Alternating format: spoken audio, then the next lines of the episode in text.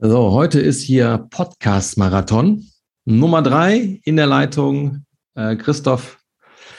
Wir werden heute philosophieren, weil du hast mich tatsächlich bei, ähm, ich glaube, Instagram war das, hast du mich sehr inspiriert. Da habe ich gesagt, boah, das ist eine eigene Podcast-Folge wert, weil ich mich gefragt hatte, über was soll ich so sprechen, worauf habt ihr Lust? Dann hast du mich was ganz äh, Spannendes gefragt, das lasse ich dich aber gleich ähm, selber erzählen. Ja, und jetzt haben wir uns heute getroffen und werden darüber philosophieren, weil ich das ein sehr spannendes Thema finde. Vor allen Dingen, weil du nämlich äh, sagst, ich möchte mal wissen, wie ein Trainer das Ganze so sieht. Ne? Ach, wie der Zufall so will, ja, du bist Therapeut, ich bin Trainer. Plus, und dann wird es, glaube ich, nochmal interessant. Ich habe ja auch noch mal eine persönliche Leidens Leidensgeschichte hinter mir. Ähm, und die kann ich auch nochmal mit reinspielen. Das heißt, ich habe ja auch nochmal die Sicht aus der Trainerperspektive und aus der, ich sage jetzt mal, Patientenperspektive. Ne? Schön, dass du da bist. Ja, hallo, schön da zu sein, freut mich. Vielleicht erklärst du ganz kurz, was du machst, ähm, warum auch für dich Bewegung so spannend ist. Und dann würde ich vorschlagen, dann erzählst du mal, was du da ähm, gedroppt hattest, wo ich so Feuer und Flamme plötzlich war. Ja, gerne, klar. Ähm, mein Name ist Christoph Weinig. Ich bin seit 2006 äh, diplomierter Ergotherapeut ähm, und seit äh, ja, jetzt guten sechs Jahren in eigener Praxis. Ich habe mich spezialisiert auf Neurologie und Orthopädie, ähm, inklusive äh, Demenzpatienten. Das sind so die Bereiche, die ich abdecke. Ähm, und ja,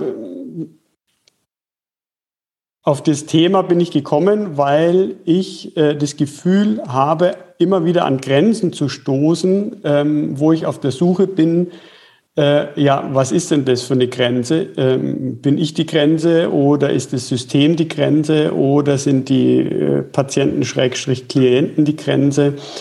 Ähm,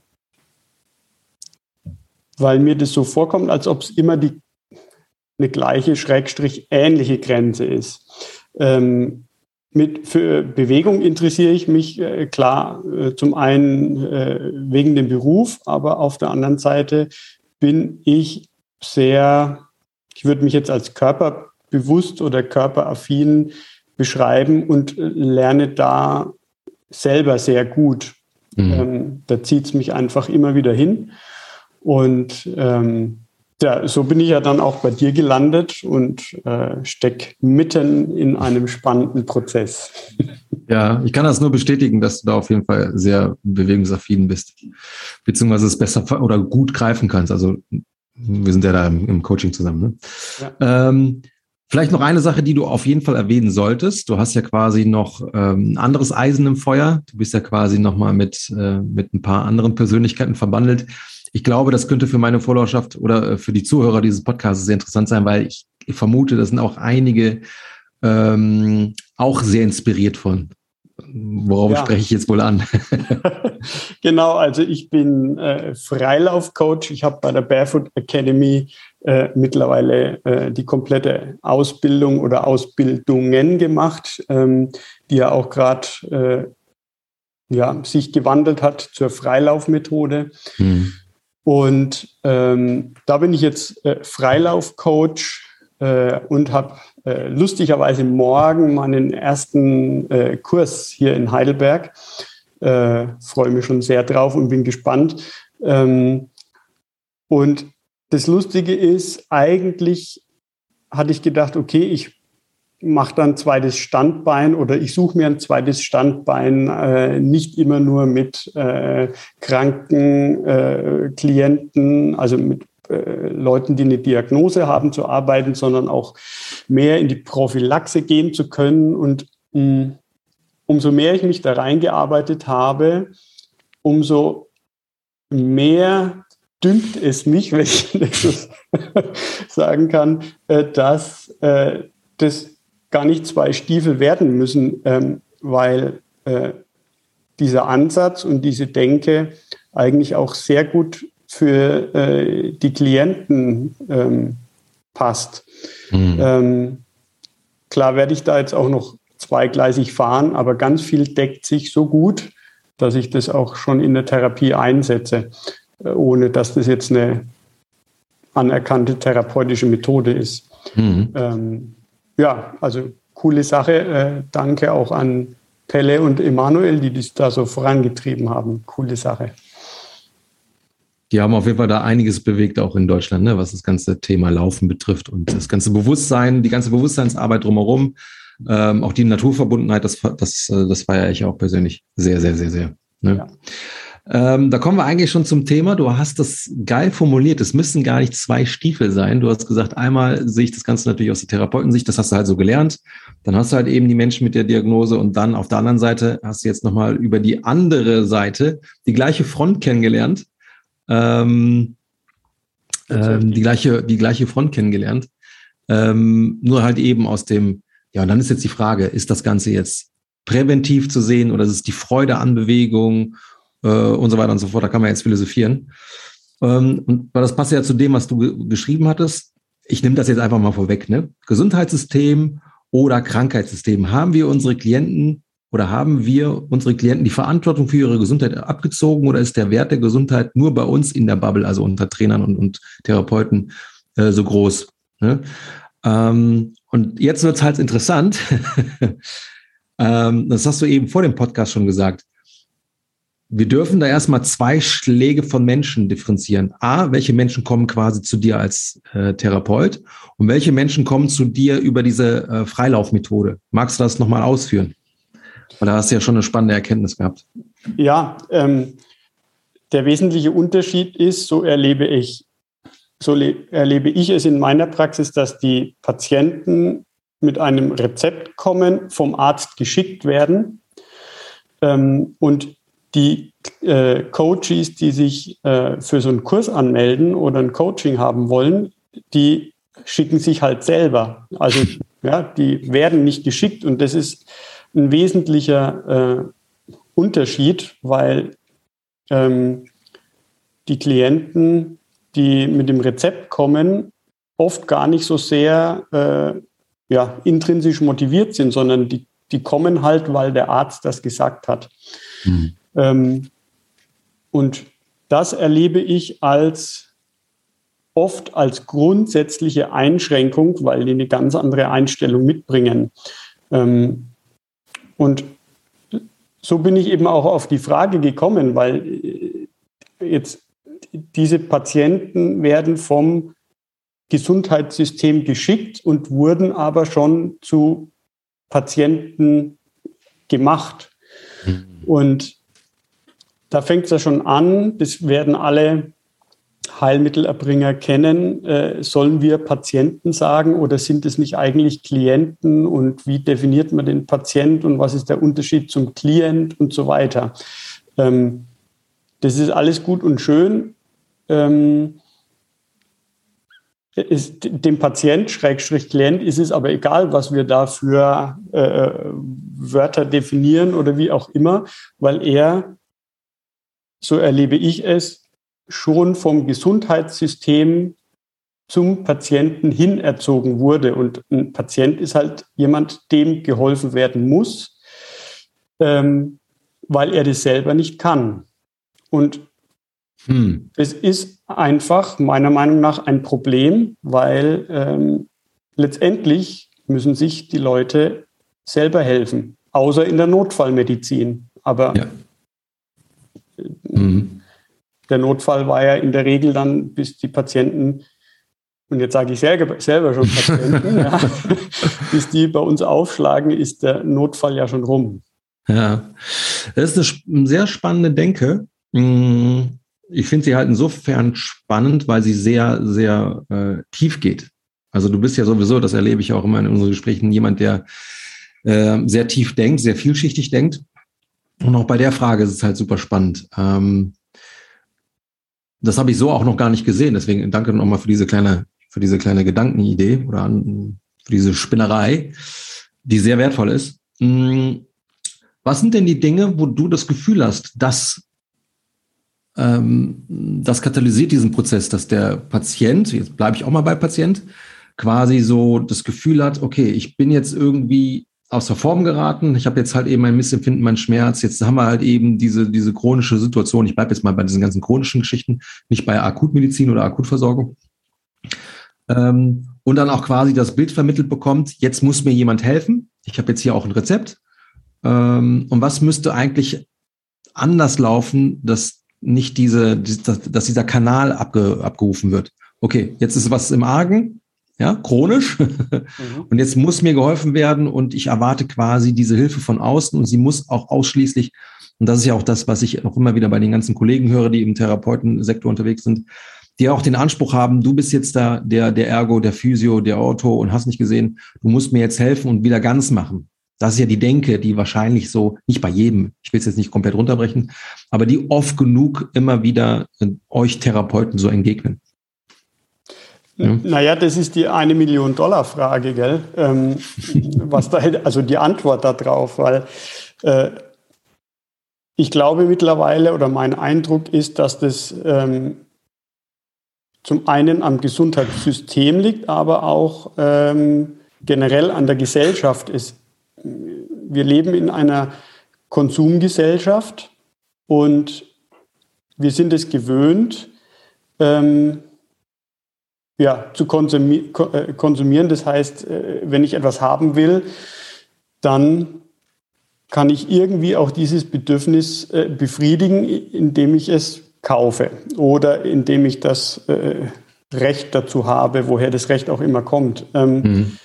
ähm, und deswegen ist mein Ansatz mittlerweile so, auch wenn das nicht leicht fürs Ego ist, aber ich versuche meinen Patienten äh, erstmal klarzumachen, dass ich ihr Problem nicht lösen kann.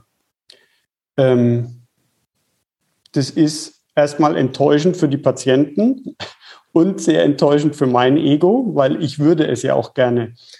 Ich unterrichte auch an der Schule für Ergotherapie und äh, 99,5 Prozent der Schüler und Schülerinnen, äh, die ich frage, warum wollen sie denn äh, Therapeuten werden, sagen, ja, weil ich helfen will, weil ich Menschen helfen will. So, ähm, also auch von der Seite ist es vielleicht, ich will, will jetzt nicht sagen eine falsche Denke, aber ähm, nicht bis in letzter Konsequenz weitergedacht.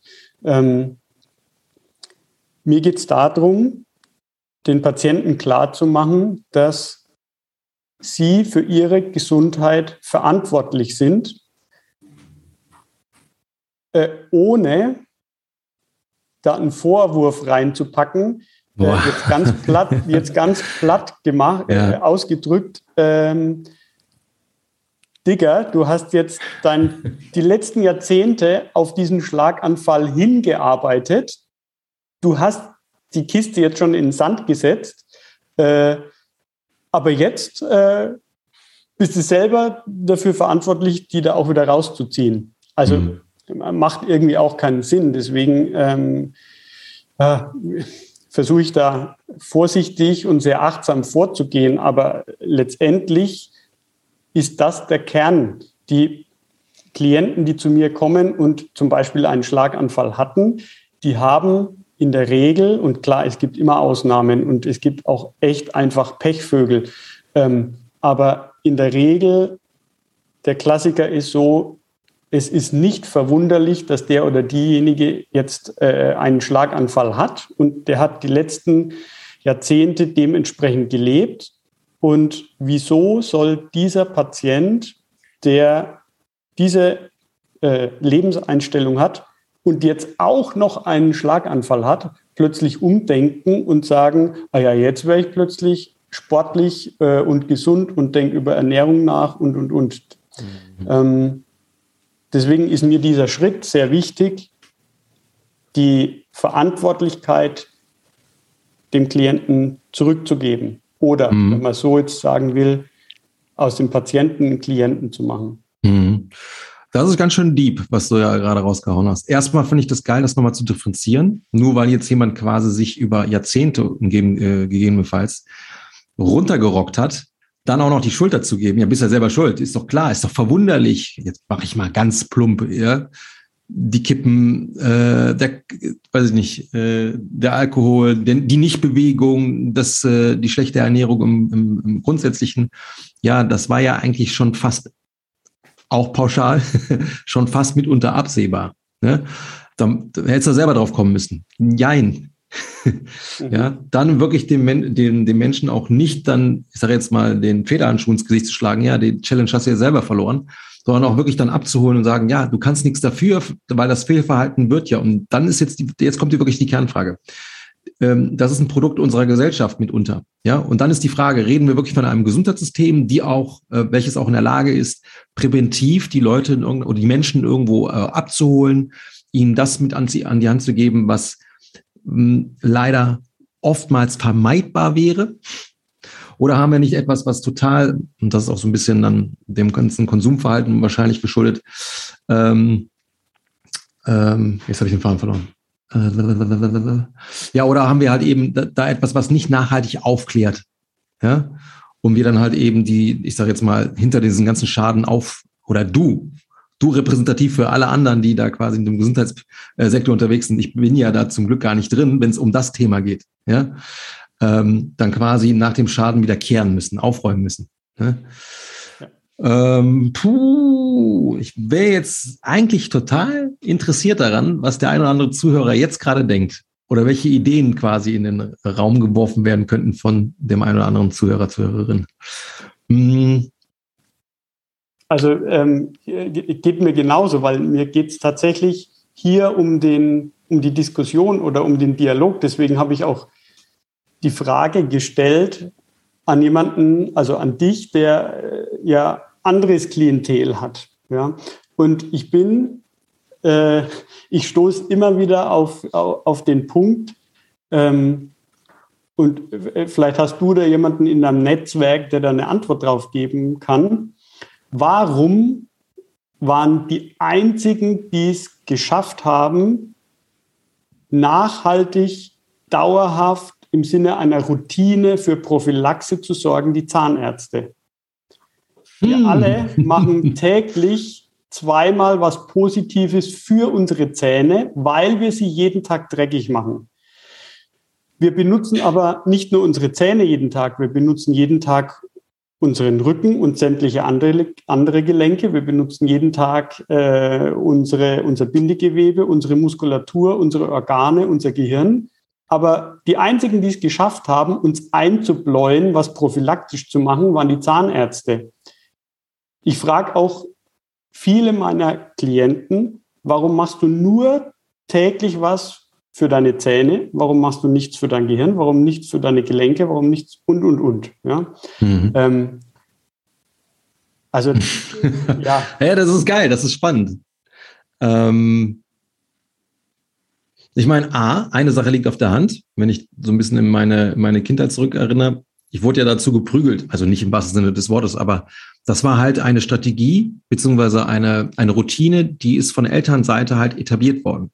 Und da wurde halt ganz, ganz, ganz streng drauf geachtet. Das kennt wahrscheinlich ein jeder. Ne? Und das ist dann halt irgendwann, auch wenn es lästig war als Kind, irgendwann ist es dann in, in Fleisch und Mark übergegangen. Ne? So, also Thema Erziehung, da ist es halt etabliert. Das zweite Ding ist halt, jetzt ist die große Frage, waren es wirklich die Zahnärzte? Oder war es quasi, jetzt werde ich mal richtig spitz, oder war es die Oberflächlichkeit von uns Menschen, die gesagt haben, ich möchte quasi auf mein schönes Lächeln nicht verzichten, weil du weißt selber, ähm, jemand, der ein schönes Lächeln hat, und da zählen die Zähne halt nun mal mit dazu, ja, der hat immer, ich sage jetzt mal, äh, Pluspunkte, was Charisma betrifft, was vielleicht auch den ästhetischen äh, Punkt betrifft und und und. Ja, und wenn du keine Zähne äh, im Mund hast oder die abgefault sind oder nur die Hälfte drin ist, ja, dann ist quasi deine Visitenkarte ganz schön zerknittert. ja, und das kommt ja auch noch dazu, ich kenne ja genug Zahnärzte, die quasi wieder neu zu bestücken, kostet ein Schweinegeld. Ja, also wenn ich auch mal an so entweder Implantate denke oder die dritten Zähne, dann bist du auch mal 50.000 Euro los. Ja, so, und wer hat die schon locker sitzen? Keiner. Ja, natürlich. Und ich weiß, ich kann mir schon fast denken, was du gerade sagst. Ja, aber der Schaden bei dem Rest des Körpers, der geht ja unter Umständen vielleicht auch über diese 50k im Laufe des, des, des Lebens. Bin ich voll bei dir. Aber ich vermute, dass das so ein bisschen, äh, es ist halt sehr, sehr, die Zähne sieht man halt, deinen Rücken siehst du nicht. Also zumindest ja, du, du siehst die Postur, ne? Aber du siehst nicht wie beim Zahn das Loch drin. Du siehst bei der Wirbelsäule an sich jetzt nicht zwingend die Degeneration. Da sage ich gleich, was, was, was mich da persönlich so äh, getriggert hatte als junger Mann. Was denkst du darüber, was ich gerade gesagt habe? Ähm, äh, sehr interessant. Äh, ähm, mein Umkehrschluss war dann, ach cool, dann müssen wir nur dafür sorgen, dass die Leute halt einen wesentlich höheren Eigenanteil bei der Wirbelsäulen-OP, also Bandscheiben-OP äh, haben und beim künstlichen Knie. Dann könnten wir es übers Geld, also wenn es das ist, dann könnten wir es übers Geld regeln. Mhm. Ähm, auf der anderen Seite ähm, habe ich das Gefühl, könnte es ja auch dahin gehen, ähm, dass viel mehr unterrichtet wird bei den Kindern. Also auch, also auch da geht es ja schon los. Die einzigen, also lass mich überlegen, ob das stimmt, was ich sage, weil wenn ich an meine Kinder denke, ich glaube, das stimmt. Die einzigen Ärzte, die irgendwann mal im Kindergarten oder in der Grundschule auftauchen, sind die Zahnärzte, die erklären, wie man richtig Zähne putzt. Da kommt kein Orthopäde, da kommt kein Internist, da kommt kein Neurologe. Ähm, warum? Oh, das ist so spannend, Kindern, mal aus deiner Brille zu sehen. Das ist Wahnsinn. Du hast recht, ja. Weil den Kindern äh, ist die Optik des Gebisses ja noch egal. Mhm. Ähm, von daher würde das, ähm, also die zwei Argumente Optik und Kosten, das sind ja zwei das sind ja Erwachsenenargumente. Ähm, frag mal das Kind, willst du gerade Zähne oder gesunde Zähne haben oder willst du einen starken Rumpf haben, dass du äh, da diese Hangelleiter am Spielplatz schneller oder besser oder überhaupt entlang kann, hangeln kannst. Da wird sich jedes Kind für Letzteres entscheiden, weil äh, das Leben kann auch schön und äh, schmerzfrei sein, mit schiefen Zähnen oder mit, mit einem nicht optisch perfekten Gebiss. Mhm. Mhm. Ja, das stimmt. Jetzt bräuchten wir einen Zahnarzt oder eine Zahnärztin. Ja. Also ich muss dazu sagen, es gibt jetzt nächste Woche oder übernächste Woche auch nochmal einen Podcast mit einer äh, Zahnärztin, die das Ganze viel holistischer sieht. Also es geht von den Zähnen schon viel mehr aus, als wir, äh, als wir denken, aber nichtsdestotrotz, du hast vollkommen recht. Ja, ähm, ich darf auch ein bisschen mehr erzogen werden mit einem Bewusstsein für meinen Körper. Weil Zähne, wie viel Prozent machen Zähne jetzt quasi von dem Rest des Körpers aus? Das ist, ein, das ist ein Bruchteil. Ne? Aber Wirbelsäule und alles, was damit zu tun hat, und da sind wir bei sowas wie Atmung und und und, ne? das ist ja elementar mhm. ja, für das, äh, für das ähm, spätere Ich.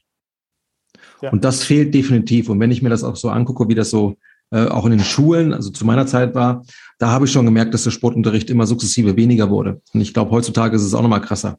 Ne? Mhm. Ähm, und es fehlt tatsächlich irgendwie, ich weiß, Waldorf ist nochmal eine Ausnahme, glaube ich, so von dem, was ich weiß, da wird sich halt mehr bewegt, die Waldorfschule. Aber so von dem, was quasi die, dieser heranwachsende Generation braucht, das ist halt null da. Jetzt die andere Frage du darfst mich natürlich gleich auch Sachen fragen. Ne? Also ich will jetzt nicht nur in, in, in deine Richtung dann die ganze Zeit äh, Fragen stellen. Siehst du denn oder wo siehst du den Unterschied zwischen oder bei den Leuten, die bei dir zum Beispiel über diese ganze äh, Natural Running Geschichte kommen? Also welche, welche Klarheit sehen die schon bezüglich Körper, Gesundheit, Bewegung, wo es quasi auf der anderen Seite bei den Leuten fehlt, die über das Rezept kommen? Die quasi nicht ähm, aus einer Selbstmotivation äh, kommen. Was haben die anderen denn geschafft, was trotz Gesundheitssystem oder Krankheitssystem, wie auch immer, ähm, nicht geliefert wurde, sie aber geschafft haben, für sich zu entdecken? Ähm, so viel kann ich da noch gar nicht sagen, weil, wie gesagt, mein erster Kurs startet morgen. also ich habe da noch nicht so viel Rückmeldung. Ich habe ein paar Einzelcoachings und so weiter, aber das, äh, da kann ich jetzt noch nicht äh, auf einen großen Erfahrungsschatz zurückgreifen. Das, was ich sagen kann, ist, dass diese Personen ähm, schon in einem Prozess sind, wo sie für sich eine Verantwortlichkeit erkannt haben. Zum einen. Ähm, und zum anderen, äh, wo es vielleicht manchmal einfach nur Neugierde ist. Ja? Ähm, und der dritte Teil ist, sind Schmerzen. Also die Probleme haben mit Hallux valgus oder Knieschmerzen haben oder Fersensporen, also die wirklich eine Diagnose schon hatten oder immer noch haben und wo das herkömmliche, äh, ich nenne es mal das herkömmliche Gesundheitssystem oder das herkömmliche Prozedere nicht gegriffen hat. Mhm. Ähm, das ist, glaube ich, ein wichtiger das, Punkt, ne? Ja, mhm. mh, ja. Mhm. Ich musste da so ein bisschen schmunzeln, weil ich habe ja auch eine ähnliche Geschichte. Das habe ich, ich erzähle es jetzt momentan immer wieder und immer wieder. Mhm. Ich muss es jetzt auch in diesem Kontext machen. Äh, mit 18, 19, 20, da wurde mir ja die äh, Skoliose attestiert. Und ich muss es nochmal so beschreiben, weil genauso hart habe ich es empfunden. Ich komme als gesunder Mann in die Praxis rein und gehe als Kranker wieder raus, weil die Diagnose hat mich auf jeden Fall echt hart schockiert. Ich hatte bis dato keine Schwierigkeiten, sondern das war jetzt einfach nur eine Feststellung vom Arzt. Er hatte auch das Röntgenbild ähm, sich angeschaut und sagte halt, deine Wirbelsäule ist schon älter, als du jetzt tatsächlich bist. Also er sprach von Degeneration, ähm, so dass meine Wirbelsäule da angeblich schon 40 wäre und ich war, wie gesagt, die Hälfte, äh, 18, 19, 20, irgendwie sowas um den Dreh. Ne? Und ich habe mich dann im Nachhinein dabei erwischt, dass ich plötzlich gesagt habe, ich, diese Diagnose bin jetzt ich. Also ich bin die Skoliose. Ich, also ich habe sie nicht nur, sondern ähm, ich habe mich damit schon hart identifiziert. Unfreiwillig, muss ich dazu sagen. Ne? Weil ich habe diesen Menschen natürlich hardcore äh, geglaubt. Und das ist ja vielleicht auch so eine Sache. Und das spielt vielleicht auch nochmal in, äh, in dieser ganzen Gesundheitsschiene eine riesige Rolle, dass da Menschen sind, die halt eben genau das gelernt haben. Ja, der Orthopäde hat eben Orthopädie gelernt, die, der Zahnarzt hat halt eben Zahnheilkunde gelernt und so weiter und so fort. Und dann vertrauen wir natürlich darauf, dass diese Personen uns da helfen und es auch besser wissen. ja, ähm, weil da hat unter Umständen jemand 15 Jahre Ausbildung gehabt. Ja, wenn wir so an Spezialisierung denken und Facharztausbildung und so weiter und so fort. Und das kann ja Normalo gar nicht leisten. Wie? Das ist, das ist nicht, nicht machbar. Ne? Ähm, und da muss ich dann halt irgendwann auch äh, ich, ich kann nicht mehr genau den Scheidepunkt äh, festmachen, aber irgendwann habe ich halt gesagt, nee, ich muss da jetzt selber dran. Vor allen Dingen, das, deswegen muss ich da auch eben ähm, äh, dran denken, als du sagtest, dann kommen die ein oder anderen Personen nicht weiter, was das herkömmliche Gesundheitssystem so bietet. Ne? Thema Schmerzen und und und. Und dann kommen sie quasi zur Alternative oder als Alternative dann zu euch. Ja? Und so ähnlich habe ich es ja halt auch erlebt. Ich bin ja auch von Pontius nach Pilatus gelaufen und wollte halt die Antwort auf meine Lösung und keiner konnte mir sie liefern. Jeder hat mir nur einen Bruchteil äh, an die Hand gegeben. Deswegen habe ich dann irgendwann gesagt, okay, ich sehe irgendwo, ohne es besser zu wissen, muss ich auch dazu sagen, ich sehe Schwächen im Gesundheitssystem. Die drücken mir quasi etwas, eine Bürde auf, aber können mir nicht da raushelfen. So habe ich es damals empfunden. Es wird nicht jeder so ähm, das Pech haben. Ich bin mir ziemlich sicher, dass auch viele abgeholt werden. Ne? Aber ich hatte halt damals das Pech. Und dann habe ich halt beschlossen und dann kam so dieser, dieser eigene, diese eigene Zündung. Dann nimm es halt selber in die Hand. Und ich hatte gar keinen Plan. Das war ja einer der Hauptgründe, warum ich mich in die Fitnesswelt verlaufen hatte. Okay, ähm, ich hatte auch geliebäugelt mit Physiotherapie, aber irgendwie wollte ich dann nicht nur mit Krankheiten zu tun haben. Deswegen bin ich dann in diese Fitnesswelt. Hätte ich aber geahnt, wie eindimensional sie ist, ja, hätte ich vielleicht doch den therapeutischen Weg gewählt. Ne? Ja, also ich glaube, das ist ein wichtiger Punkt, den du sagst. Wenn ich gesellschaftlich denke, geht, ähm, also es kam mir jetzt gerade so, ob das stimmt, weiß ich nicht, aber geht es, glaube ich, nur in Kombination, dass die Coaches und die Therapeuten viel, viel, viel enger zusammenarbeiten. Ähm, da, da liegt, glaube ich, viel Potenzial auf der Straße, was ungenutzt bleibt.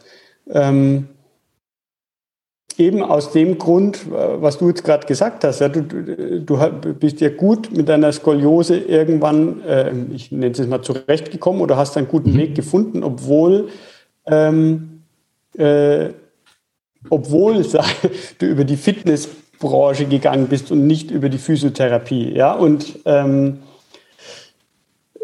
klar gibt es, wie soll ich sagen, Diagnosen, die, die sind nicht, äh, äh, also da haben die Patienten eine echte Aufgabe mitbekommen. Ich denke jetzt an eben angeborene Skoliose oder auch mhm. Multiple Sklerose und solche Sachen, da, da, da, ähm, da hast du dich ja nicht in irgendeiner Art und Weise verhalten und äh, hast dich dahin manövriert, sondern äh, äh, ähm, äh, ja, dann hast du halt das, das Pech oder wie auch immer, ja, das ist, ist halt dann deine Aufgabe, äh, anscheinend im Leben damit irgendwie mh, zurechtzukommen und das zu handeln. Ähm, und dann sind wir vielleicht auch viel mehr therapeutisch unterwegs.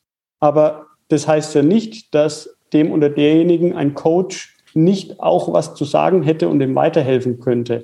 Mhm. Und da fehlt tatsächlich manchmal die Verzahnung von einem Coaching und von einer Therapie. Und die Patienten, Klienten und Coaches bräuchten ganz oft wahrscheinlich beides.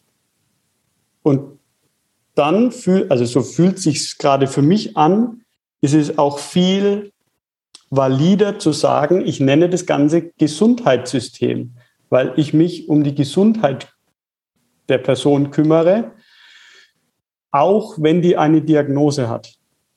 Und wenn sie keine Diagnose hat, umso besser. Mhm. Ähm, alles andere ist eher ein Verwalten von Krankheit. Ja. Und dann macht auch das, äh, also ich habe mir äh, äh, notiert, Gesundheitssystem versus Krankenkasse. Ähm, also was denn jetzt? Haben wir jetzt ein Gesundheitssystem und brauchen Krankenkassen dafür? Oder ist es ein krankes Gesundheitssystem, dann stimmt ja das Wort Krankenkasse. Ähm, ja, also gut, dann das ist wieder Wort. Wort ja, ja, ja, ich verstehe, worauf du hinaus möchtest. Ja, da kann man jetzt wirklich philosophieren. Ja, und äh, Kassen für die Kranken oder äh, ist das quasi die Antwort auf das Gesundheitssystem und dann wäre es wieder blöd formuliert. Ja, ja genau. Also ähm, ich bin neugierig, ob wir äh, es heute schaffen anzureisen, welche Tipps wir denn haben für die Leute. Mhm. Also, ähm,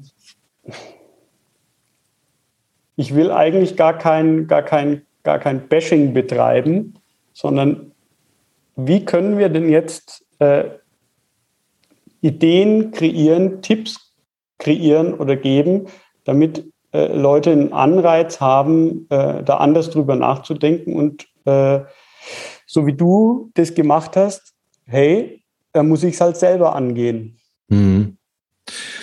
Boah, das ist, glaube ich, die Gretchenfrage. Mhm. Ist wahrscheinlich auch bei dem einen oder anderen nochmal individuell, aber es ist, sie ist berechtigt, äh, mal angegangen zu werden, weil wenn man sich mal so anschaut, wie das zum Beispiel in äh, Fernost ist, das eine oder andere ist nicht cool dort. Ja?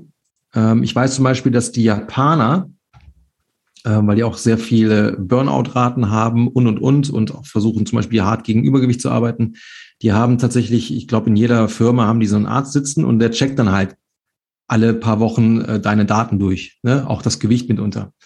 Und wenn dann das eine oder andere nicht passt, ja, wenn du quasi Gefahr läufst, durch gewisse Metriken äh, krank zu werden, dann wirst du entlassen. ja, also auch wenn du übergewichtig werden würdest, ja, ich kenne jetzt da keine, keine Details, ob das jetzt wirklich auch nochmal differenziert wird, weil, keine Ahnung, wenn, sie, wenn du Cortison nehmen musst, warum auch immer, ja, dann hast du ja auch ein Problem mit, äh, mit Wasseranlagerung und, und Gewicht, ne? Oder wie das ist mit, äh, ja, Punkt, bleiben wir erstmal dabei stehen. Ne?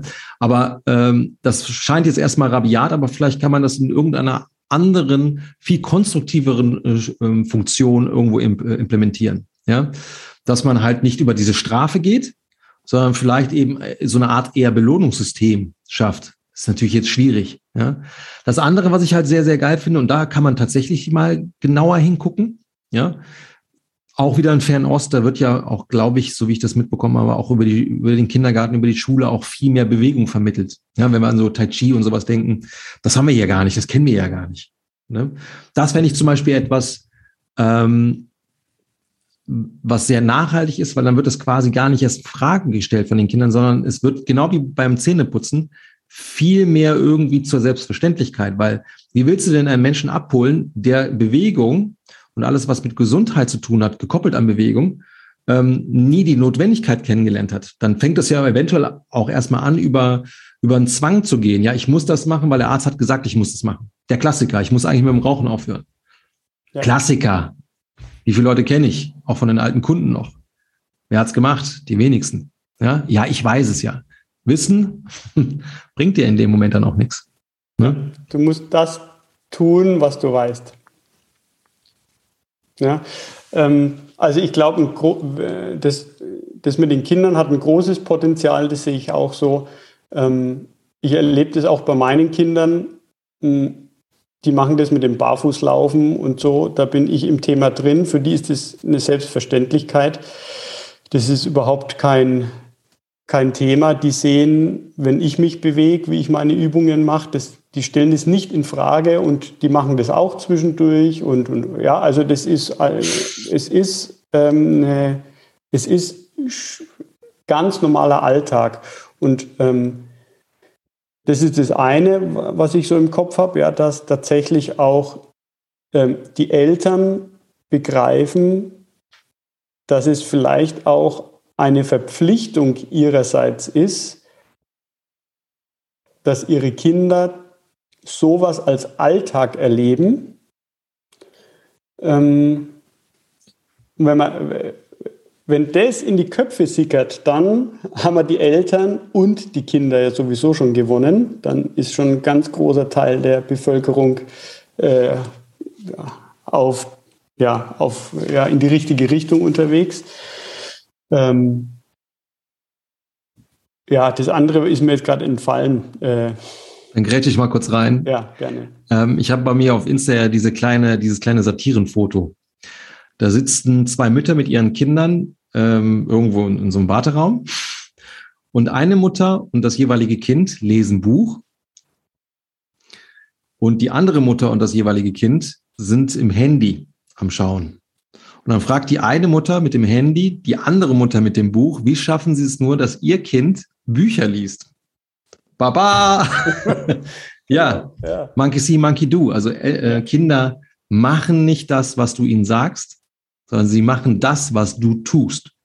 Klassiker. Ja, das ist das kleine Einmaleins von Kinderpsychologie.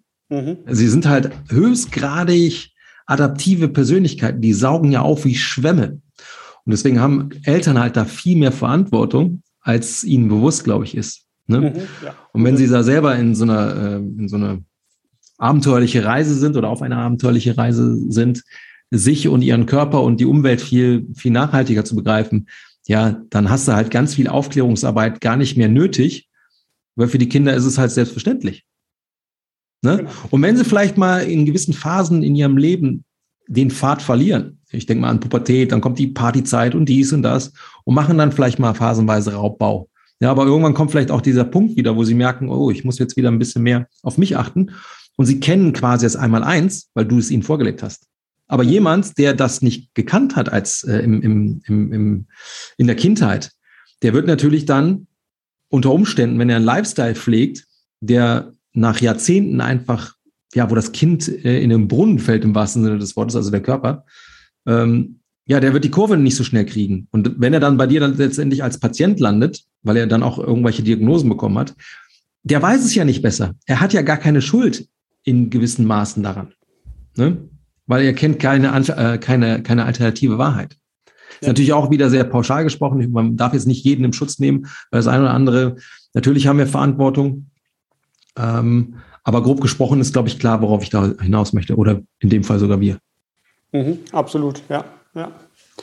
Der zweite Punkt ist mir wieder eingefallen. Ähm, ich träume von einem Hausarztsystem, wo die Hausärzte sich nicht wie sie es bisher halt viel machen müssen, ähm, um, um, um, um, Krankheiten zu kümmern, sondern äh, dass sie Zeit haben, die Leute gesund zu halten. Und ich habe das so klar vor Augen, weil ich das Glück habe, so einen Hausarzt zu haben.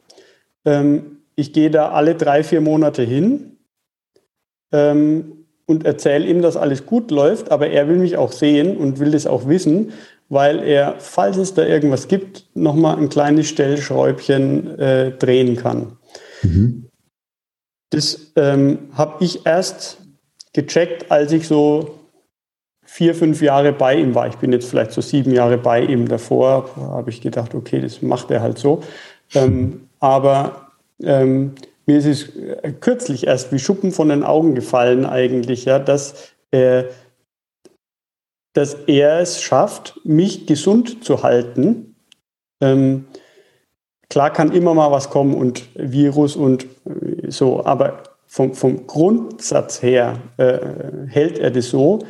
Ähm, das Geile ist, es ist, glaube ich, eine Win-Win-Situation. Das heißt, ich bin viel, viel, viel weniger krank und er hat viel, viel, viel weniger Stress, weil die Termine, die er vergibt, äh, zu, zu einem Großteil dafür draufgehen, dass Leute ihm sagen, dass es eigentlich ganz gut läuft und äh, ja gut, vielleicht könnte ich hier nochmal, äh, guck nochmal ein bisschen Omega-3 hier oder so, ja, so ein paar Tipps raushaut und das war's. Und dieses, äh, aber das ist ein Hauptgeschäft und äh, die Leute, die mit einer akuten Erkrankung wenn es eine Erkältung ist oder ja, egal was, äh, die minimieren sich, weil sein, ich nenne es immer Patientenstamm, viel gesünder ist. Äh, und er hat ein viel schöneres Arbeiten und die Leute sind viel gesünder. Ähm, ich weiß nicht, ob das so stimmt. Ich habe hab ihn noch nicht gefragt. Äh, das werde ich dann mal machen. Ähm, aber wenn das der Grundsatz wäre, wie ein Hausarzt und die Hausärztinnen ähm, arbeiten, dann hätten wir auch ein viel besseres Standing äh, vom, äh, also dann, dann wären viele Patienten ja schon da von, von der Grundeinstellung, äh, mhm. weil sie es selber erleben würden, dass es sich lohnt, gesund zu sein. Ähm, irgendjemand hat mal gesagt, das fällt mir jetzt auch gerade ein, äh, ja, also wird auch dazu passen mit den, mit den Zähnen, die will, will man hübsch halten und so, ja. Und äh, irgendjemand hat gesagt, ja, gesund sein ist ja auch nicht sexy. Man kann es nicht sexy verkaufen. Und ich erlebe das anders. Also bei meinen Patienten ist gesund sein unfassbar sexy. Mhm. Und ähm, der positive oder ein positiver Aspekt von dem ganzen Social Media und Instagram und, und, und. und ähm, vielleicht ist es auch meine Bubble, aber ich nehme es auch so wahr, dass Gesundsein immer sexier wird. Ähm, ja, das kann man, glaube ich, so stehen lassen. Hm. Und da können wir ruhig weitermachen in die richtige, also da geht es ja schon in eine richtige Richtung. Das finde ich, erlebe ich als sehr, sehr gut und bereichernd. Das ist aber auch so ein bisschen ein komplettes Image, was sich da wandelt. Ich äh, hatte mal eine schöne Doku gesehen über das Männerbild. Wenn man so in die 50er, 60er reingeht, James Dean, The Marlboro Man und so, so der, der Mann war halt auch gerade so nach Nachkriegszeiten so der Verwegene, der, der ähm, auch so ein bisschen ähm, der so ein bisschen Raubbau betrieben hat, weil immer am Limit, immer auf der Suche nach Gefahr, Alkohol, Zigaretten, ja, so James Dean ist so das beste Bild dafür gewesen. So und irgendwann, ähm, jetzt springe ich mal äh, in die äh, über um die Jahrtausendwende, dann waren plötzlich Männer in, die genau das Gegenteil gemacht haben. Ja, die auf sich geachtet haben, die keine Alkohol trinken, keine Zigaretten. Ich erinnere mich da tatsächlich auch noch an diesem Fitness-Lifestyle, dass die Mädels dann gar keinen Bock hatten auf diese, diese verwegenen Jungs, sondern genau das Gegenteil, Jungs, die halt eben Selbstverantwortung für sich und ihren Körper und ihre Gesundheit eben ähm, aufbauen konnten. Und jetzt, ich rede jetzt nicht von diesen ganzen selbstverliebten Daseins, äh, Dingen, die da in der Fitnessbubble halt auch so ein bisschen manchmal auch dominiert, äh, dominiert dargestellt werden. Ne? Aber daran habe ich das auch so ein bisschen festgestellt. Plus, und das ist ja auch wieder der Vorteil von Social Media, Vorteil und Nachteil zugleich, dass wir ja plötzlich viel mehr sehen können. Wir haben ja viel mehr Fenster in die Welt. Ja, damit auch viel mehr Informationen. Also das Internet allgemein, das ist ja nicht nur Social Media. Social Media ist vielleicht nicht da die beste Quelle, aber es ist eine gute Inspiration, zu schauen, welche Fenster gibt es. Äh, aber grundsätzlich, dass wir in einem Informationszeitalter leben, wo wir halt ganz viel zur Verfügung haben. Also ich das weißt du ja selber auch, bei dir ist es ja auch nicht anders, ich partizipiere an Wissen, das ist eigentlich gar nicht, das gehört eigentlich gar nicht in meine Bubble rein, aber mittlerweile wird das immer mehr ähm, verschmilzt das miteinander. Deswegen sehe ich das auch, was du eben gesagt hast mit dieser ganzen Therapeuten- und Trainerwelt. Ja, die einen haben halt sehr viel Plan von, ähm, von Anatomie und wie sieht etwas aus, wenn es kaputt ist, und die anderen haben halt eher Plan davon, ja, wie funktioniert es denn, wenn es gesund ist?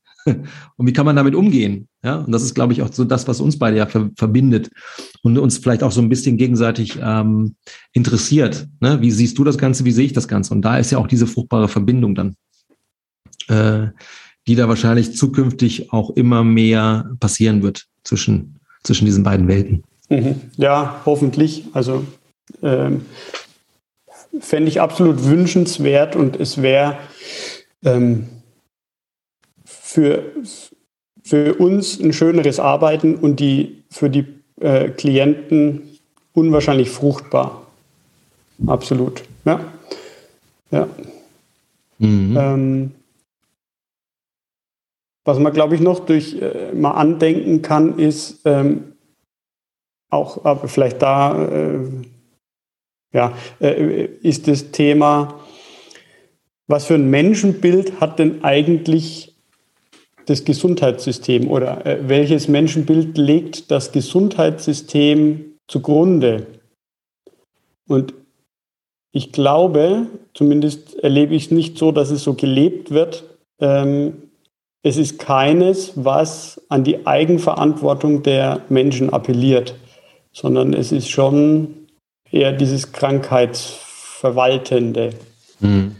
Mhm. Ähm, ich glaube, das kann man tatsächlich so stehen lassen. Ich muss kurz, Entschuldigung, dass ich unterbreche, eine eine Folge denken mit Dr. Bernsen, diesen äh, Neurowissenschaftler. Ich glaube, der hat von mittlerweile 35.000 Krankheiten, die in Deutschland gelistet sind, gesprochen und es wird äh, jährlich mehr. Ne? Also wir sind sehr gut darin zu erfassen, aber wie kriegen wir denn diese ganzen Krankheiten, und viele davon sind ja chronischer Natur, die sind ja vermeidbar. Wie kriegen wir die quasi verhindert? Mhm. Und das ist wahrscheinlich, das passt genau zu dem, was du eben gesagt hast. So, wir, wir können sehr gut verwalten und können äh, immer mehr darstellen, das und jenes funktioniert nicht, aber ja. ja, das ist ja super, dass wir das können, aber wie kriegen wir das quasi ausgehebelt, dass es nicht immer mehr wird? Ja, also ich glaube, ähm, da kann man wahrscheinlich, also das, da gibt es wahrscheinlich ganze äh, Studiengänge, die sich damit äh, beschäftigen. Ähm, kriegt man, glaube ich, hier jetzt auch nicht geklärt, aber das ist äh, genau der Punkt, dass, äh, was du sagst, mit dem, äh, dass wir so viel wissen und äh, ich glaube, ich weiß, weiß, es nicht genau, aber im medizinischen Bereich ist so, jedes Jahr wissen wir doppelt so viel wie letztes Jahr. Also das ist, ist einfach, es wird immer komplexer und immer mehr, aber ähm, auf der anderen Seite werden die Krankheiten immer mehr. Das heißt, unterm Strich ist, nützt uns das Wissen ja nicht unbedingt was. Klar, jetzt, äh, äh wenn, ich, wenn ich dran denke, äh, an die Krebsforschung, dann, dann da ist natürlich alles, was ich mehr weiß, äh, Gold wert und ich kann viel effektiver Krebs behandeln. Aber ähm, jetzt ganz böse ausgedrückt, dieses Wissen nützt nur den Leuten, die Krebs haben. Für alle anderen ist es ja hinfällig. Ähm, und mir geht es um, mir geht's um äh, ja, hier um diese Prophylaxe, ja, was, was weiß ich, also äh, was gibt es denn noch zu lernen, damit überhaupt erst gar kein Krebs entsteht? Mhm. Und ich glaube, ähm, äh, da gibt's, auch da gibt es noch viel Potenzial, was, was ungenutzt ist oder was einfach auch nicht klar ausgesprochen wird. Ja, das ist äh, ähm, allein äh, Zusammenhang zwischen äh, Krebszellenwachstum und, und Stressbelastung. Da wird es mit Sicherheit äh, eine hohe Korrelation geben, aber ähm, das weiß dann wahrscheinlich auch der ein oder andere Krebsforscher oder da ist das klar, aber ähm, wie kriegt man dieses Wissen in die Bevölkerung? Ja, das, äh, das ist so, ja, also da, diese, diese Schwelle, oder wo ich das Gefühl habe, da gibt es so eine Mauer, gegen die man noch rennt. Ja, und da müssen wir so ein bisschen den Meisel ansetzen. Das ist total paradox. Also ich muss es nochmal wiederholen. Wir wissen von Jahr zu Jahr immer mehr. Und wenn wir ja mehr wissen, dürfte man ja eigentlich meinen, dieses Wissen könnte äh, viele äh, Fehlverhalten oder alles das, was halt nicht so rund läuft, quasi aushebeln. Aber im Gegenteil, Krankheiten zum Beispiel werden immer mehr. So, und das ist ja irgendwie widersprüchlich. Aber wenn wir doch von, von Jahr zu Jahr immer mehr dazulernen, dann müssten wir ja auch Gesundheit besser verstehen. Und im Gegenteil, es wird immer irgendwie äh, holt die, holt die Krankheit, ja, die Liste der Krankheiten irgendwie das Wissen wieder ein. Das ist völlig, völliger, das ist völlig weird eigentlich. Ne? Also da sieht man ja, irgendwas stimmt da nicht. Ne? Ja. Ähm, und das ist auch etwas, was ich so erlebe. Vor allen Dingen da, wo richtig rumgenördet wird, da, wo es dann halt wirklich um die Wurst geht, gefühlt, wo man sich wirklich im Detail verliebt. Ja? Da ist dann quasi, und dann, das erlebe ich leider auch bei der Wissenschaft, da wird halt teilweise gestritten über gewisse Dinge. Und so die Sachen, die am meisten helfen würden, die ganz simpel wären, die fallen komplett unter den Tisch, was aber eigentlich die Bevölkerung bräuchte. Ne? Mhm. Bleiben wir mal so bei ganz klassischen Sachen. Ich meine, wir leben ja heute nicht mehr in einer Natur, wie unser Körper eigentlich Jahrtausende gewohnt war. Das haben wir ja einfach nicht mehr. Ja? Also uns fehlen Reize, und im Gegenteil, wir werden von Reizen überflutet. Deswegen sind wir ja in diesem Dauerstressmodus. Stress ist ja eigentlich was, wenn wir im evolutionären Kontext bleiben, ja was lebensrettendes. Also ohne Stress würden wir beide hier nicht sitzen. ja? ja. Äh, wenn quasi unsere Ahnen wie Faultiere durch die äh, Serengeti da gerobbt wären, dann, dann wären wir halt nur Futter gewesen. Ne? Aber offensichtlich war ja diese Alarmbereitschaft des Systems sehr, sehr fruchtbar, so dass wir beide heute noch hier sitzen. Aber dann wirklich mal zu erkennen, okay, ich muss dann halt eben oder ich darf das auch mal lernen zu differenzieren, diese ganze Reizdichte. Und dann sind wir ja bei so Sachen, und das macht ihr ja auch über die Laufmethode.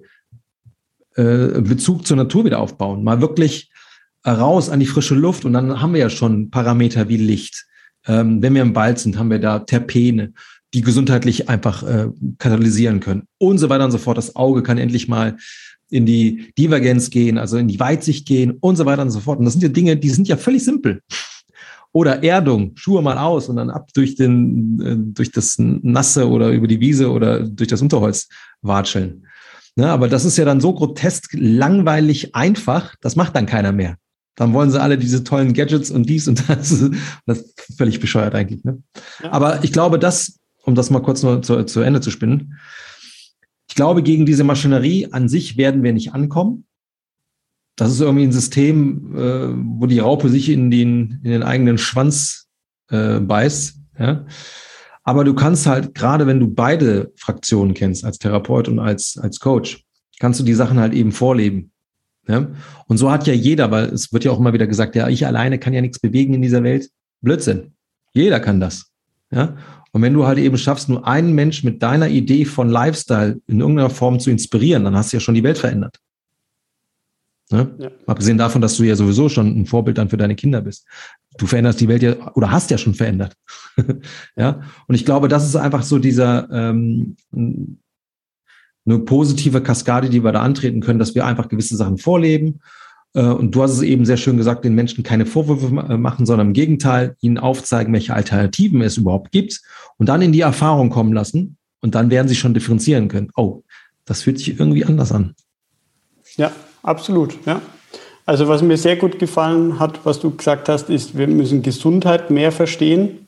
Ja, also der Fokus sollte mehr auf gesund bleiben äh, äh, liegen. Ähm, dann ja, sehr schön. Vielen Dank dafür, mit, dass ich schon mal einen Teil dazu beitrage. Das fühlt sich gut an.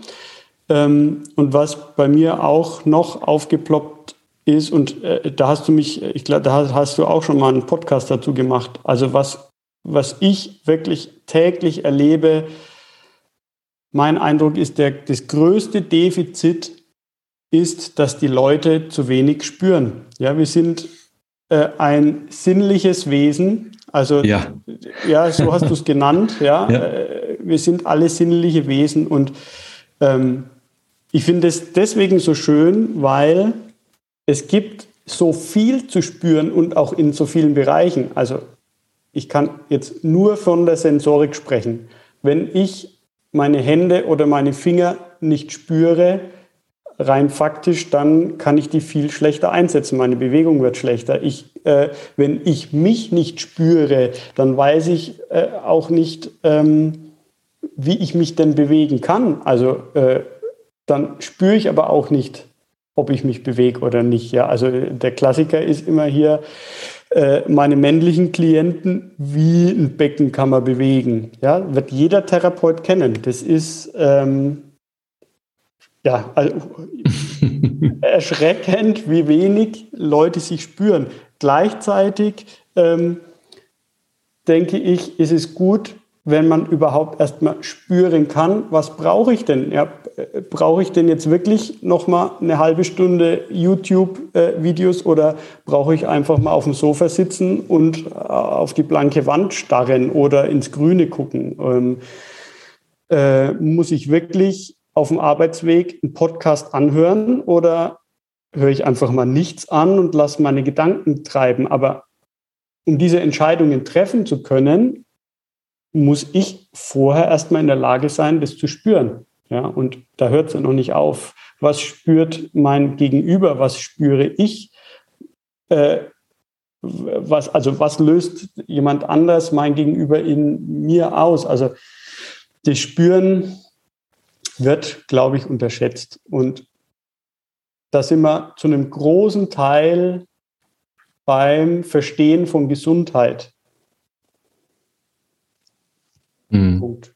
Ich muss ein bisschen schmunzeln, weil du bist ja heute schon der dritte Podcast-Partner und die beiden äh, Menschen davor, Toni von Strong Flex und äh, der Viktor aus Köln, Funkfit, die haben genau das Gleiche gesagt. Fühlen. Ja. Ja, und wenn ich dann an so an, an, an meine Zeiten denke mit Capoeira und Ido Portal, fühlen. Ja, oder so, ähm, das ist eher so diese ganze Läufer- und Nerds-Ecke, ja, David Wack und wie sie alle heißen, Feeling is Knowing. Am Ende des Tages läuft alles übers Feeling. Und das Schöne ist ja, es gibt ja halt nicht die Patentantwort für ein Individuum. Es gibt vielleicht so ein paar Parameter, wenn man die einfach mal mit auf der Agenda hat, dann steht, stehen die Aktien schon mal ganz gut. Aber fühlen bedeutet ja, es ist höchstgradig individuell, weil das, was sich für dich anf gut anfühlt, muss sich nicht zwingend für mich gut anfühlen. So kann ich quasi meine eigene Wahrheit dadurch über diesen Pfad ähm, finden als so deine. Aber wir werden wahrscheinlich ähnliche Parameter haben, dass wenn wir in die Natur gehen, uns irgendwie entlasteter fühlen, ja, ähm, und so weiter und so fort. Also alles, was uns gut tut, wird ähnlich sein, aber trotzdem anders sein. Ja, ja und wenn wir das einmal gelernt haben, ähm, dann haben wir es wenigstens leichter im Leben zu navigieren. Und ich muss auch an so exzessive Sachen denken oder teilweise autodestruktive Geschichten, wie zum Beispiel, ich weiß nicht, wer das sagte, ich glaube, das war der Viktor eben, der zum Beispiel sagte, jetzt in der Corona-Zeit, als die ganzen Bars geschlossen waren und die ganzen Pubs und so, sollte man eigentlich meinen, dass der Alkoholkonsum weniger geworden ist. Aber im Gegenteil, er sprach von einer Zahl von 40 Prozent mehr. Hm. Das ist ja eine Hausnummer, wenn du halt eben weißt, krass, diese ganzen äh, Etablissements, wo, wo der Alkohol ausgeschenkt worden war, war gar nicht auf. Mhm. Also warum haben die Leute dann angefangen, Alkohol zu trinken? Bewusstseinsshifts. Also am Ende des Tages geht es ja darum, dass die Leute sich wahrnehmen wollen. Und sie machen das quasi durch externe Quellen. Drogen funktionieren ja auch so. Ja? ja. Ich spüre mich zu wenig. Und dann gerade bei den Leuten, die sehr autodestruktiv unterwegs sind, das ist quasi so, ähm, das Leben betäubt sie quasi und dann wollen sie sich damit wieder in, in, in, ins Fühlen bringen. Ja, man kann es natürlich auch andersrum sagen, dass es dich vom Leben betäubt, aber am Ende des Tages geht es um diese, um diese, ähm, um diese Wahrnehmungsverschiebung. Endlich mal, ich will mich mehr fühlen, ich will ballern, ich will, ne, so. Und Sport kann genauso sein, kann auch sehr autodestruktiv sein, weil die Leute dann quasi mit diesem Fühlen übertreiben ne, und vielleicht von einer Hauptsache ablenken. Ja, äh, äh, interessant, dass du das sagst, dass die, äh, die Kneipen etc., äh, dass es eher umgedreht ist. Mein nächster Punkt äh, äh, wäre eigentlich gewesen, nach dem Fühlen die sozialen Kontakte. Und ähm, ich, auch das kann ich mir vorstellen, wird von vielen völlig unterschätzt, wie sehr soziale Kontakte zur Gesundheit beitragen. Und würde jetzt gut passen, ja. Ich gehe in die Kneipe, weil ich nicht allein mein Bier trinken will, sondern äh, selbst der, der alleine an der Bar sitzt, das Bier kann er daheim billiger trinken, ja, aber der will wenigstens, äh, und wenn es der Barkeeper ist, ein Gegenüber haben. Wenn ich mich mit Freunden dort treffe, langt halt auch ein Bier, brauche ich nicht fünf. Also von daher kann ich das, schockiert es mich eigentlich nicht so sehr, dass äh, der Alkoholkonsum mehr geworden ja, ist. Ja, ja das ich stimmt. so noch nie drüber nachgedacht habe, aber ja, das, also jetzt, wo du das sagst, macht das, äh, ergibt das Sinn. Ähm, und ich muss noch eine Sache in den Raum werfen. Also wir hauen jetzt hier auch wieder das eine oder andere raus. Das ist so unfassbar. Ich habe äh, das Vergnügen gehabt, mit einem äh, Sportwissenschaftler zu arbeiten. Der ist, glaube ich, sogar Doktor in der Sportwissenschaft. Und er selber hat Mentoren gehabt, die halt sehr stark in dieser ganzen ähm, Psycho Psychologiewelt unterwegs sind. Und er sagte halt, ähm, die ganzen Studien, die er mitverfolgt hat, ähm, also nagel mich da jetzt bitte nicht drauf fest, das ist jetzt alles so, was ich grob jetzt noch aus diesen Gesprächen rausziehen kann, ähm, war, es ist schon fast egal, wie dein Lifestyle ist, also ob du jetzt raus, trinkst und sowas dergleichen, wenn du ähm, sozial, also psychosozial perfekt aufgefangen bist, also wenn du da ein super gutes Netzwerk hast, wo du einfach happy bist, ja, dann sind diese Sachen unter Umständen gar nicht so katalysieren. Aber wenn du da irgendwo in deinen Beziehungskonstrukten ähm, Kummer hast, ja, äh, auf der Arbeit ist scheiße mit dem Ehepartner, die Kinder nerven und dies und das, ja, dann sind alle anderen Stressoren plötzlich Katalysatoren für Krankheit. Und das fand ich halt ganz spannend. Okay, du kannst halt einen total geilen Lifestyle haben, äh, Entschuldigung, ein, ein total geiles ähm, äh, soziales Konstrukt, ja, wo du drin eingebettet bist und trotzdem ein bisschen Schandluber, Schandluber, Schandluder mit deinem Körper treiben, natürlich nicht übertrieben, und trotzdem bist du kerngesund. Ich denke an so an so gestandene Persönlichkeiten wie Altkanzler äh, Helmut Schmidt, ja, der war ja, wie alt ist der geworden? Knapp 100 und war Kettenraucher vom Feinsten. Aber der Junge war halt solide. Mhm. der stand da A solide und äh, hatte halt eben offensichtlich dann ein, ein sehr starkes Netzwerk in seinem Rücken ja, familiär und auch offensichtlich da in der, in der Politik. Und der musste auch viel einstecken, das muss man auch dazu sagen, aber er war halt aufge, aufgefangen. Ne? Jetzt nur ein Beispiel, ich will jetzt, ne? aber ich glaube, jeder kennt so Persönlichkeiten, die einfach happy sind mit ihrem, mit ihrem sozialen Konstrukt. Und schön, dass du das nochmal so sagst, und auch in den Büchern, die ich jetzt zuletzt nochmal gelesen habe, wird auch immer wieder das zitiert. Ja. Mhm. Vielleicht äh, stimmt die Aussage von vorhin gar nicht, wir müssen mehr über äh, Gesundheit erfahren oder wissen, weil eigentlich wissen es wir auch und dann wären wir wieder bei dem Thema, wir müssen nur das tun, was wir wissen. Und ähm, Et voilà. Ja. Et voilà.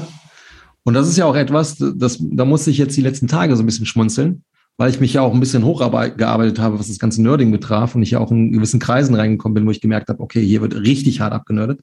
Aber am Ende des Tages muss ich feststellen, wer wendet das denn wirklich mit der Disziplin an, dieses tolle Wissen? Ja, das machen die wenigsten. Und dann habe ich mich so ein bisschen ertappen dürfen, ähm, dass ich da gar keine Lust mehr drauf habe, sondern einfach mehr das wieder um in die Umsetzung bringe, was ich eh schon gelernt habe. Ne? Und jeder weiß ja so die Grunddinge zumindestens ja, geh mal spazieren, bombardier dich nicht die ganze Zeit mit, mit, mit äußeren Reizen, Musik, Podcast, dies, das, sondern sei einfach du. ja. Ähm, was natürlich super schwer ist, wenn du in so einer Welt bist, wo du tagtäglich einfach zugebombt wirst, ne? Mit Reizen. Ja. Aber dann ja. hast du die Antwort, dann geh halt diesen Reizen aus dem Weg. Genau. Lass das Handy zu Hause und dann geh in den Wald. Aber du musst es erst wahrnehmen, Schrägstrich fühlen, dass, dass es das ist, ja, dass du halt äh, fühlen kannst, verdammt, ich bräuchte Ruhe. Mhm. Ja. Ja, gut, um das zu fühlen, Buch bitte Coaching. ja. ja, ja, aber da, da, und das ist halt eben das Geile, da darf jeder auf, sein, auf seine abenteuerliche Reise gehen. Also Lieber Zuhörer, liebe Zuhörerin, wir haben jetzt nicht die Patentantwort, aber wir haben zumindest hoffentlich so philosophieren dürfen, dass wir den einen oder anderen Gedanken anregen durfte. Ob man den so stehen lassen darf oder nicht, sei dahingestellt. Ähm, aber ich glaube, es war jetzt im Nachgang auf jeden Fall, jetzt haben wir über eine Stunde gequatscht, ein sehr interessantes Gespräch. Und so wie ich das schon im Vorfeld einschätzen durfte, äh, haben wir beide auf jeden Fall wieder sehr gut ausgeholt und äh, haben die äh, Philosophiekiste aufgemacht. Und ich glaube, anders kann man sowas auch nicht klären. Ja, man muss das auch ein bisschen philosophisch rangehen, weil das habe ich zum Beispiel auch gelernt. äh, die Philosophie ist die Supervisorwissenschaft aller Wissenschaften. Sie ist nicht gebunden an irgendwas. Jede Wissenschaft an sich ist gebunden an irgendwas, an irgendwelchen Messmethoden oder sonst was dergleichen. Die Philosophie nicht. Ja, genau, ja. Unterm Strich, Leute, geht raus, sucht euch soziale Kontakte und spürt nach, über was ihr diskutieren wollt. Punkt. Punkt. Ja, finde ich gut. Finde ich gut. Jo, mein Bester. Sollen wir den Sack zumachen? Gerne. Du hast ja schon ein Schlussplädoyer hier rausgehauen. Dann danke ich dir auf jeden Fall für die Zeit. Ähm, ich bin gespannt, ob da die ein oder andere ähm, Nachricht kommt, uns erreicht. Ansonsten finde ich das sehr spannend, dass wir da ähm, oder dass du jetzt auch mal so aus der aus der Therapeutensicht das ein oder andere nochmal äh, beleuchtet hast. Das hat mich auch sehr, sehr bereichert. Und vielleicht konnten wir auch nochmal, weil ich ja auch weiß, dass der ein oder andere Therapeut hier bei mir gelandet ist, vielleicht konnte er auch da oder sie was von mitnehmen. In dem Sinne, habt einen tollen Tag macht jetzt hier bitte den Podcast aus. Ich meine, ist sowieso jetzt aus, aber Handy weg, raus, geht, geht spazieren. Und wenn es nur zehn Minuten ist. Tschüss. Ciao, danke.